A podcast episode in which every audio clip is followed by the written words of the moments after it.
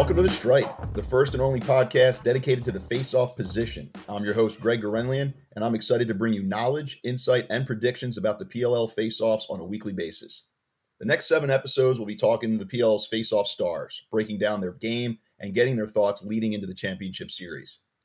Today's episode features Trevor Baptiste of the Atlas Lacrosse Club. Trevor is widely known as the best face-off athlete in the PLL and saw action in 11 games for the Atlas last season.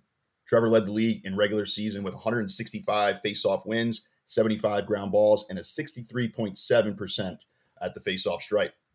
The running theme on the Stripe podcast is that we will be using what we refer to as next level stats to shape the narrative and truly show you how unique each face-off athlete's game is. Historically, only two face-off stats were really taken ground balls and face-off percentage. We wanted to take a more analytical approach, so the PLL team was built more advanced stats, i.e., clamp percentage, which is how often a player gains control or redirects the ball off the initial whistle, wing ground balls, scoring percentage after a win or a loss, etc. We truly believe that this approach will revolutionize not only how games are viewed and understood, but also help folks at home appreciate the position and all the different athletic skills required to be a world class PLL face-off athlete. I am super pumped to kick episode one off with a good friend, colleague, and teammate. I've had the honor of coaching Trevor, watching him develop into the world beater that he is now, and I even got to experience winning a gold medal as his teammate in Israel in 2018. Trevor, welcome to the first episode of The Stripe. Let's go. Your boy's in here. Let's go.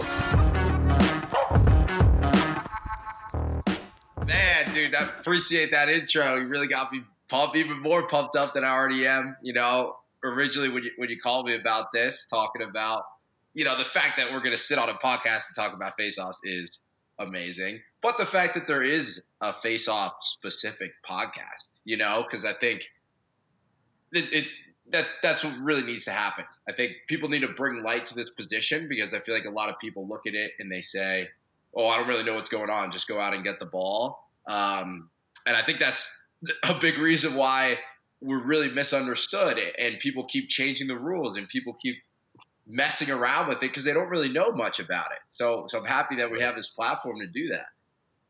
Yeah, man. And I, I, obviously I'm honored to have you on here. I'm super jacked up about what this can do for the face-off position. I'm sure kids at home that we all coach, uh, kids we've never even met before, are, are excited about this. Hopefully, and, and we're going to try to deliver our best.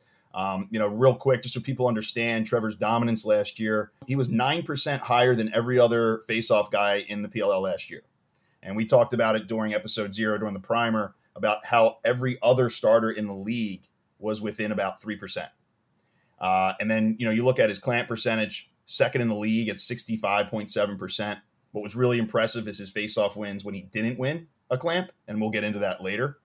But obviously, the thing that jumps out the most is you had 26 opponent violations last year. You're the only guy that was in the 20s. And what I always tell people is that talks to your dominance because guys jump a lot when they feel like they don't have a chance. And obviously, you have a guy who was striking fear in his opponent's hearts last year, led the league with 26 opponent violations. So, what I want to do now in this first portion, and we're going to do this in all the episodes when I have face off athlete on, is I'm going to read you some of these next level stats. And I want to get your reaction to each one. So, first, I'm going to start with your uh, season stats in general. So, during the season, we have you at 62.9% face off wise. Clamp percentage was 66%. So you won the clamp two thirds of the time against you know your opponents. Now versus starters is where we really like to focus, and you were the only guy that was flirting with the sixty percent mark against all other starters in the PLL. So standard starting faceoff guys, you were at fifty nine point five percent, and your clamp percentage was at fifty eight percent. So that was like right off the bat. You know, did you realize? Did you feel like you were winning two thirds of your clamps last year? Nah, tell you the truth, not at all, dude. Not at all. That this is this is phenomenal. The, the fact that, that we have these these stats like this, but um, you know, I, I, feel like I've always been a person that that I never really looked too much into um, the stats, but the only stats I had were win or loss, you know, mm. or yeah. ground ball or no ground ball, you know. So I wouldn't look too much into those, but like these are next level like this could really project uh, your your game plan going into a game. Uh, but to answer your question, no, I, I didn't think that at all. I didn't think that at all. Well, you you know, there's guys who are coming back this year. You're the only guy who's really comparable between your face-off win percentage and your clamp percentage. And what I mean by that is there are guys who jump off the page. Like there's some guys who have an insane clamp percentage, but their face-off percentage is like more than 20% lower than that. Or vice versa, right? There's some guys who they don't really win the clamp that often, but they're just they're just dogged and athletic and they chase it down and they end up working with their wings and they get face-off wins. Um, so what what that says to me when your clamp percentage is relatively comparable to your face-off percentage is control. You have the ability to control the face-off once you have the ball, and you also have the ability to win them back when you don't win the clamp. So you know that's what kind of that's just so people at home understand why that's important. And you're right from a recruiting standpoint. If we ever went to next level statistics, coaches would love this kind of analytics, right? To be able to tell what kind of athlete that you're bringing on. Um, so, what I want to go over next, real quick, you have your championship series matchups. Okay, the Archers, Redwoods, Water Dogs, and Whip Snakes. That's what's been announced for the Atlas. And when we look at your face-off matchups going into this season against those teams, so you have the Archers, 67%, uh, Redwoods, 63%, Water Dogs. Now we're going by the guys who are suiting up this year. Okay, so against uh, the guys who are going to be suiting up for the Archers, 67, Redwoods, 63. Um, and, and the Redwoods a little misleading because, I mean, that's mostly LSMs because neither of the guys that they're dressing have played in the PLL before. Right. So that's going to be interesting for you. Uh, and then the Water Dogs, the face off, uh, they have Simoneau uh, as their face off guy. You were 73% against him when he played for the Chrome last year. And then you have the Whip Snakes, and you were you won two thirds of your face offs. You were very dominant against the Whip Snakes last season at 66%. So when you look at those matchups right now off the top of your head, a, does any of that jump out at you as a surprise? And B, you know, when you saw your matchups, did any of this click? Did you remember your dominance against any of these teams, or is there anything else that we haven't thought of that you were thinking of? Um, I mean, tell the truth, I, I didn't think I did that well. To be honest, I didn't think I did. I'm hearing these numbers. I'm like, oh wow, wow, I'm in a pretty good spot right now. I'm in a good spot. But um, no, I, I think um, I guess some things that that uh, that I think about going into those games is, and it, and it is a little bit of that that next level stats like you talked about is kind of like for each individual player they all have their strengths and weaknesses. So, for example, let's say the whip snakes in in Joe, you know, like he's really good at battling for the ball after he loses the face off. You know, mm-hmm. so I'm just kind of so that's so when I'm going to that game, I'm thinking about that more so than you know, my first initial move. Although I'm still putting a lot of focus on that, but I know that it's not going to be over, you know, compared to a game against, you know, the chaos where TK is, he's going to be really fast off the whistle, but maybe I can seal it back, you know? Um, so I just try to look at those little things uh, to maybe gain an edge. But uh, I, I think you really hit in terms of my general thinking in the head is is the redwoods and the water dogs. That that's those are the biggest things on my mind. So so one, you know, Redwoods lose top faceoff guy and you, you know, and now they're bringing in two guys that haven't played. So, you know, it's going to be something new. I don't really know what I'm getting into there. Uh, and then same with the Water Dogs, you know, just picking up Jake Withers. Like I've, I've faced off against him a ton, but you know, that's a, that's a pretty big two headed monster, Jake and Drew Simoneau. So uh, yeah. those are some things that I'm thinking about going into this championship series. Yeah, definitely. And and and I think people who don't understand at home, they might say, "Oh, two new guys." Like, you know, Trevor's going to run over those guys. You don't understand film is everything. And if you have no experience against a guy or if you haven't seen a guy on film, like if you haven't been able to see him in a PLL game, you have no idea what he can bring to the table. Right? Like last year, we're all jumping in the PLL season and I didn't even know how I was going to do with the rules. I didn't know how you were going to do with the rules. I didn't know what was going to be, you know, different. So like when when they talk about college guys coming in and they say, "Oh, well this guy's this percentage and he was an all-American and he's going to crush it next year." It's like, "Dude, you these are way different rules, man." Um, you know, so it's a whole different I mean, the wing play, the guys are closer, so, you know, it's interesting. Um, now we're going to look real quick your best game last season, week 5 versus the Archers at 80%. 20 for 25. Worst game of the season, week 11 versus the Chrome, 13 for 24 at 54%. So your worst game was better than about half, more than half the faceoff guys in the league, uh, their total faceoff percentage. Um, so, first, I want to get your opinion on the Archers because I don't think the Stephen Kelly, the Bones Kelly that you faced off against uh, later in the season, was definitely not the Bones Kelly that was facing off earlier in the season for the Archers. So I would like to get your opinion on Bones Kelly's development and what you're going to be looking to counter uh, through the through, from last season. Yeah, yeah, you know, I think I think you hit it with you know he developed a lot over over the season, um, and I think he he needed to find. I don't want to speak for him, obviously, but it seemed to me like he needed to find his rhythm a little bit and find like what worked for him uh, under these new PLL rule sets. You know, because the ball's higher up in our sticks, uh, you know, he couldn't he couldn't really use his speed on the clamp to body anybody off the ball. You know, because right. a lot of guys had a couple extra pounds on him, so he threw in a, a rake move, which would ended up being really successful for him, and I think that's what helped him down the stretch.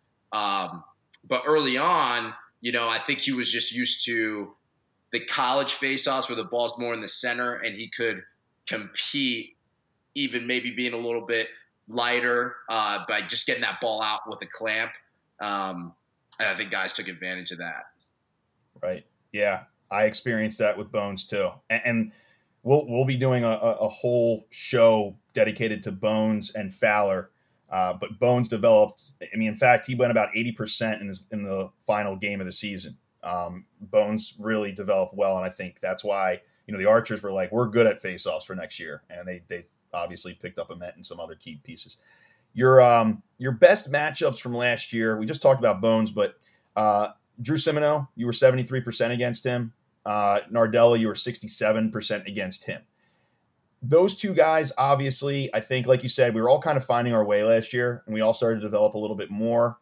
Um, but I think the, the, the matchup that we're all kind of interested in your your response to was you you had a great matchup against Connor Farrell last year. In three games, you went fifty two percent against him, um, but in three games, your clamp percentage was forty one percent.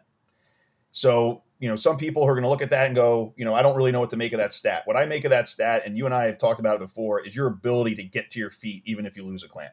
So when you look at a, a, an overall face-off percentage that is as high as yours, what jumps out at me is this guy finishes face-off wins when he wins the clamp, and even when he doesn't, he's able to steal it back, and that's what makes you the monster that you are. So in your first matchup against Connor, you went 64 percent that's when he was still sharing reps with Simoneau as his teammate. Week nine, he was the the full on starter, and you went fifty percent with him.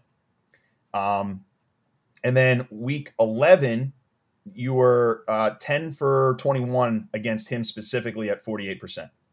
So throughout the season, uh, he started to do perform a little bit better. Do you attribute that? What do you attribute that to? Him starting to understand you a little bit more, um, or maybe with getting a little bit more continuity with his wings as the season went on. But how do you look at his development throughout the season? How do you look at your development in those head-to-head matchups, and how you're going to try to build in order to counter what he was doing? Yeah, I think um, I think a couple things. So I think he's progressed a ton as a player, and I think uh, you know once again don't want to speak for anyone, but I think it it, from my outside perspective, came from a couple things. One is confidence. You know, I think he came into this league playing Division two ball, and I think he maybe felt like he couldn't make it, or he was surprised if he could have made it. Um, and that was early. And then towards the end of the season, he was like, "Wow, like I can be, I can be a starter." Um, so I think that confidence really propelled his game. I also think him taking, not splitting time with anyone, also really helped him out a ton as well. Um, so once he was kind of taking most of the face-offs, I think you could get more in a rhythm. Because um, I'm the same way, you know. Like if if I'm in a game and you know, like I'm feeling hot, then I have to like sit, or even if it's like you're feeling hot and there's not a lot of face-offs, and then you take a face-off a quarter later, you know, it's like you kind of lose that momentum. So I think that helped him out a ton as well. Um, and then lastly, I think kind of looking at that the clamp percentage, and I'm, I'm happy that you brought up those numbers. So, like going against um, Connor Fowler, you know, going into that matchup, and someone that you played three times in in one season. You know, yeah. I feel like when you play anyone three times in a season, everyone's so good in this league. It's going to start to get close. You know, you're not just gonna, yeah, you're not just gonna just beat somebody up three times in five weeks. You know, like they're gonna like you're you're you're gonna lose your edge in some way. Um, so I think that was part of it, but I also think like me going into that game, I think there was a lot of face-offs that I was looking at is you know maybe I will lose this face-off, but let me get the ball back, and that's a stat that doesn't that will never show up as a face-off win. You know, but whether that is you know they Connor wins a faceoff, their team wins a faceoff, just forcing a turnover, forcing a strip, getting that ball back. So I was looking at more areas like that um, because I knew that's where I could gain an edge. You know? Yeah, yeah, and and, and that's what I'm talking about. Like you know we've had we have stat pools, we have film, and we'll be we'll be providing those next level stats throughout the the championship series of you know how many times did a team score after their first possession, how many times did a team uh, was able to stall a team from scoring after that possession, whether that means you wrote it yourself as a faceoff guy or you wrote it at the midline and then you guys got the ball back. And you're right, that usually isn't a stat, per, you know, a percentage that you're going to see. PLL is going to be providing that moving forward, and it's going to jump out at people for sure. Here is a stat that I really was, I really wanted us to, to point out because I don't think he gets nearly enough credit um, because he was injured and he was sharing times with Bones Kelly last year. But our boy Brendan Fowler, um, when he was healthy, uh, he went against you uh, in one of the games and he was eight for 17 against you particularly. What about Fowler's game? Because I want to hear from your own words. What about Fowler's game is tough to play against sometimes? Yeah, you know, love obviously you and me both love Fowler, so I yeah. love the guy. We love but, you know, Yeah, you know, just especially when when Fowler is um, pairing up with someone, I think it makes him even mm-hmm. more lethal because yeah. he kind of just is, and, and you know, like him as a person, he's just like very like like his mind's just all over the place sometimes. I shouldn't say it like that, yeah. but he he's just constantly he has no stop, right? He has no slow down button. So you, you know, one you thing Brendan Fowler is nuts. Right, right. Yeah. Like if one thing doesn't work, he's not gonna just sit and try to keep doing the same thing every time that you're used to going against. He's like, oh, like lost that one. Okay, I'm gonna stand up on this one. Okay, I'm gonna go stand up motor grip. Okay, I'm gonna stand up. you know, yeah. he keeps changing everything and then he might find success in, in, one thing, and then he's really good at doing it again and again and again, uh, yeah. rather than you know a lot of face-off guys just kind of have one or two moves that they're really good at, and then that's all they can throw. So I would say, you know, Fowler. That's what makes Fowler so tough, and I think if, I'm pretty sure in that game he wouldn't stand up against me. You know, he wouldn't stand up against me, and I and I wasn't ready for it. You know, yeah. and he had success. Yeah, I think especially like you said when he's paired up, uh, people forget. I mean, Brendan Fowler is the reason people face off motorcycle grip on a knee. Like Brendan Fowler showed up, won Duke two national championships, and was dominant. And everyone was like, "I need to do what he's doing." And then he went into the professional lacrosse ranks. He had a little trouble his rookie year. And then that's when I met him for the first time and we spoke, and he had no problem just completely reinventing his stance. Now, so you have a guy who was a two time national champion, two time championship MVP, All American, record breaker, and was like, maybe I need to tweak things so I can continue to be better. And that's what makes him special. So he did that. He can face off standing, uh, SNG, he can face off on a knee. And like you said, you know, he makes you, him and Bones both make you think as you're going up to the face off, yeah, first I got to beat, I got to win the clamp against two of the best face off guys in the world. But then once I do it, I better be incredibly on point on my exit, or they're going to eat me up. And I, I, I liken the fact when you have these guys like a two running back system where Bones Kelly is the factor back, or you know he's the speed back around the edge. Brendan Fowler's that A gap rusher that just punishes you over the game. And in the fourth quarter, you're like your legs are just exhausted. And if you pop the ball out, he's going to battle you and win it back, or he's going to, you know, he'll get you early, like going forward, blow you up a couple times too, and make you pay for it because he's a great lacrosse player. So right. yeah, I mean that's that's a whole nother level. No question, man. I think that's 100 percent correct. You know. So let's go a little bit further. Um, you know, we touched on this, and we'll talk about more. You know, as we go forward. I've said it before. Um, Tommy Kelly, in my opinion, fastest hands in the country, face-off wise, inexplicable, and he uh, last year your worst clamp percentage matchup, and I'm you know I'm guaranteeing mine was as well against TK. Uh, you only won 29% of the clamps. However, you were 55% on your face-off wins in that in those matchups. So let's talk about what people never talk about with you. I don't think gets enough credit is your ability to get to your feet on exits and counter people and read them. So when you went against TK in your PLL matchups, the first time and the second time, let's talk about those two times. What were you thinking before the first game, and what were you thinking before the second game? Ooh, let me. Okay, I got to think about this deep. So you know, I think every time going going up against TK, you're exactly right. He's got his hands are so fast, you know. So, and yeah. and and not only are they fast, you know, like if he gets you know seventy to eighty percent of the ball right off that whistle, you're not going to get it. Most of the time, you're not going to get it back, you know. Um, yeah. So I'm kind of thinking going in is not to get fast broken, you know. He's got he's going to get down the ball fast, can't get fast broken. So I got to be quick to get up to my feet and to stop him. And I think in that matchup, that just sets me up really well to battle for that ground ball. And then I'm going to communicate with my wings, just say, you know, lock everyone off. Uh, let's make it really tough when this ball comes out that we can scrape some back. Because uh, you know, you're right. I'm not gonna I'm not gonna win as many clamps. And uh, that was kind of what I was thinking of the first game. In the second game, I think I I think I won some more clamps. You know, I mean, you you got the stats, but I kind of think I was I was yeah. getting on mm-hmm. the clamp a little bit more.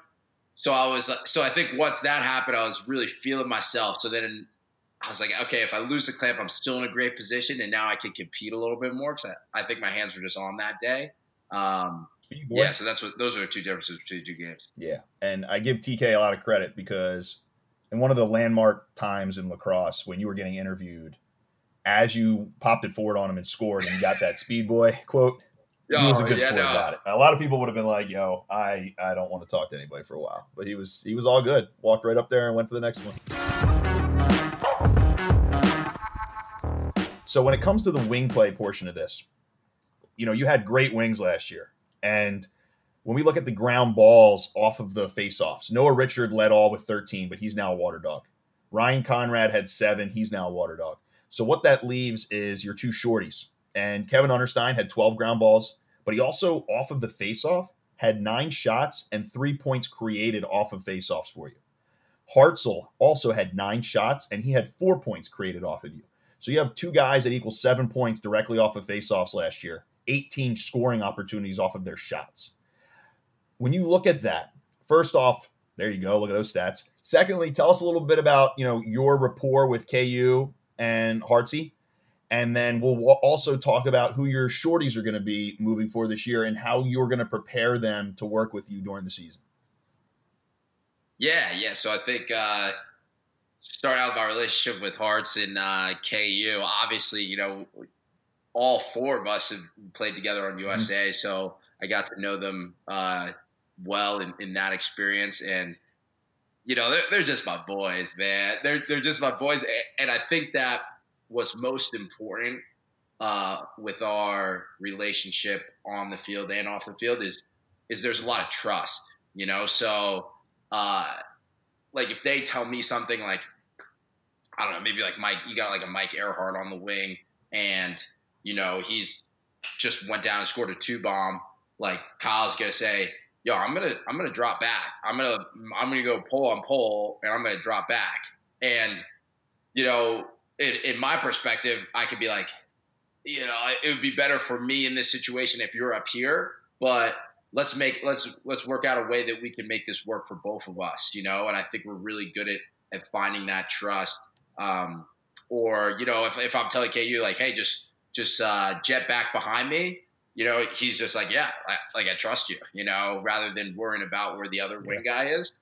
And usually we we usually end up on the on the winning side of things. And uh, and the fact that they love transition, you know, that that, that they're so fast, so athletic, so yeah. fit, they can get that ball up and out so yeah. quickly. And and uh, so people understand it's a huge great. deal that Kevin Unterstein trusts Trevor because Kevin Unterstein played with me for about eight years and never trusted me. So that's a huge deal. Um, and then also, if you didn't know, Hartzell's really fit. I think he's the fittest guy in the league. He might be. He's up there. okay. So I mean that's that's awesome. Now, when you guys when you have an LSM, you know, talk about the LSMs joining you uh, this year. Who do you who do you want to see on the wing? Um, and then what would you tell them coming in to replace a Noah Richard? Like, what would you say as far as this is what I'd like you to do when we go out there? Right. Yeah. Yeah. So Noah Richard was obviously huge for us, and I think uh, kind of an unsung hero in a lot of ways. You know, mm-hmm. without without these stats that you're seeing and and all that, like people might not have noticed how good he was off the ground and how good he was in transition and how good he was at defense. You know, like I was like, right.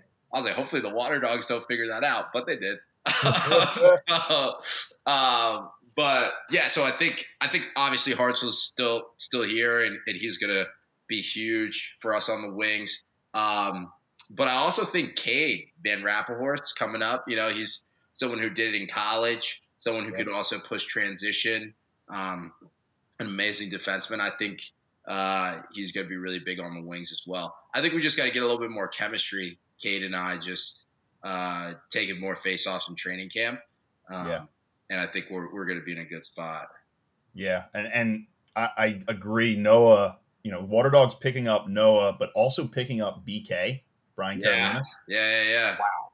BK was enormous for me on the Redwoods last year, and with those two, you know, uh, you know, swap, swapping runs, the Water Dogs are in a good spot.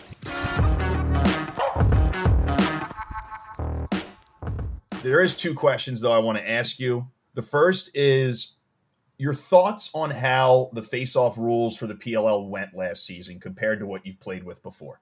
Right. Yeah. I mean, I can't emphasize enough how amazing the PLL face-off rules were.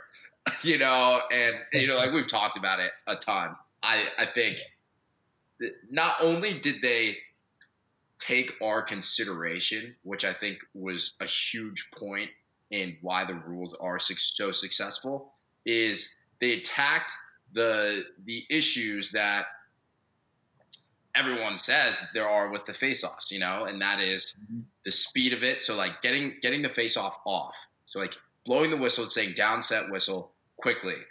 And with the lines on the field where we can put our heads on, it just speeds everything up. So the ref's not saying, all right, you move a little bit to your left, you move a little bit to your right, all that, all that's taken out you know, and that's that saves so much time right there, and that's time that it isn't people battling for the ball. It's just time of two people just sit, sitting there or kneeling. Yeah.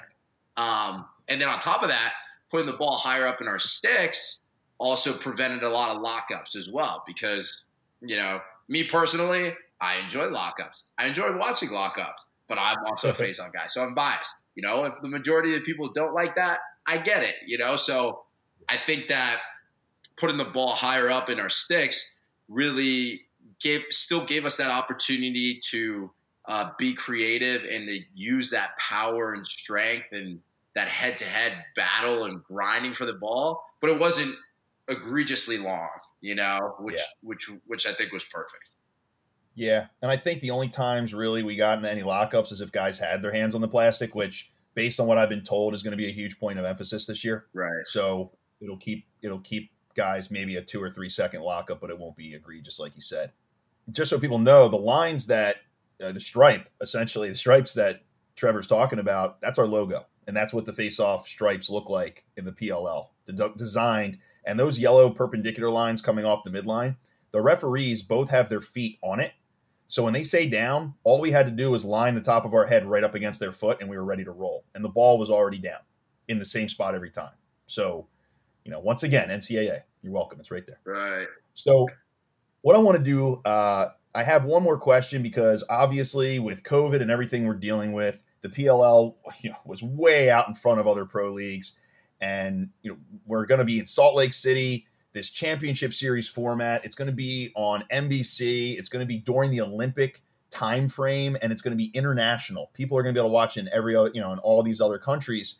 What are your thoughts on the format? And you know, have you done anything that's prepared you for it? And how are you preparing for yourself, like physically for it? Right. Yeah. So that's definitely something that I think everybody is thinking about. Um, and like when you say when you say the format, you know, there's a lot of games in a short period of time. Uh, so a couple things that I'm doing is, you know, I, I think you really alluded to it, but the PLL got was so far ahead, you know, so I knew like everyone kind of knew we were going to be playing uh, this summer in some facet. Uh, so I think obviously with COVID, it, it's such a sad situation, and it's so unfortunate that all lacrosse has ended for everyone. But for me, I, I think looking at the positive of the negative was I got a little bit of a break, and I need, and I think that's what I needed.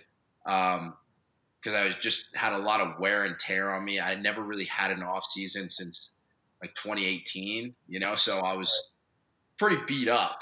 Uh, so having that, you know, few weeks off, um, or really it was a couple months, but to to not play and just focus on mobility, strength, and things like that, I think that has made me feel so much better physically and like mentally and I, I feel ready to go, you know, and we're still a month right. out. And that's what I'm telling people. Like when I work with my FOA guys, you know, they're asking like how, you know, season's good, how this championship series going to go. I'm like, you have no idea. You guys haven't seen fresh Trevor.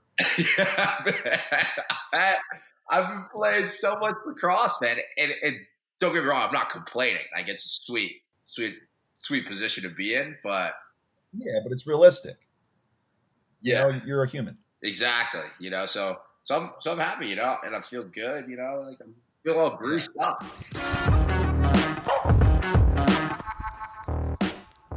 So I want to finish off today because this has been awesome.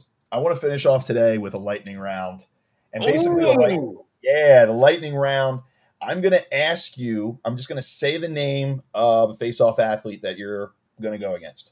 Okay, and I want you to give me the first word that comes to your mind. Okay. Ready? okay. All right. Okay. Pressure's on. All right, here we go. Connor Farrell. Strong. TK. Fast hands. Joe Nardella. Athletic. Bones Kelly and Brendan Fowler. Rake. Rake. That's a good one. All right, all right. Drew Simoneau and Jake Withers. Ooh. First word. Can I give you one for each one? Okay, that's fair. They're pretty different. They're, they're so different. Okay, um, so I say Drew Simoneau. I would say uh, hard rotation. I know that's two words. Yeah. okay, that's a good one. Rotate okay. really hard. Um, and for Jake, I would say just absolute. What's the word I'm looking for? Just scrapper, scrapper, scrappy. He's a scrapper. He's a scrapper, man. All right. Last one. Peyton Smith. Peyton Smith. New. New. All right, Peyton. There you go. You got Bill. Young Bull.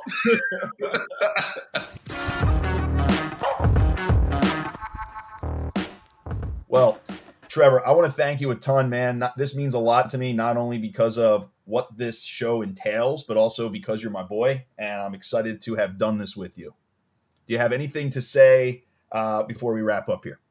No, man.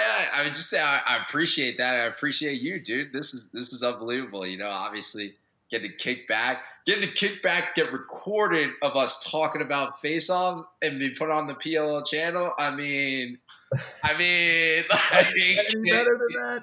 What's better than that? So, no, I appreciate you having me on, man. This is great. Absolutely. Well, that's going to do it for our first episode of The Stripe. Thank you for tuning in, and special thanks again to Trevor for joining me here today. We'll be back next week with an all new episode talking to Chrome face off man Connor Farrell. Don't miss it. Be sure to subscribe to the Stripe on Apple Podcasts and Spotify. And please give us five star ratings and reviews. All feedback is appreciated. We want to keep this thing going. Please leave your comments as questions uh, when you do that feedback. That way we can ask those questions from lucky listeners. And once again, I'm your host, Greg Gurenlian. You can follow me at GregBeast32 on Twitter and Instagram. Can't wait to meet you next week at the strike.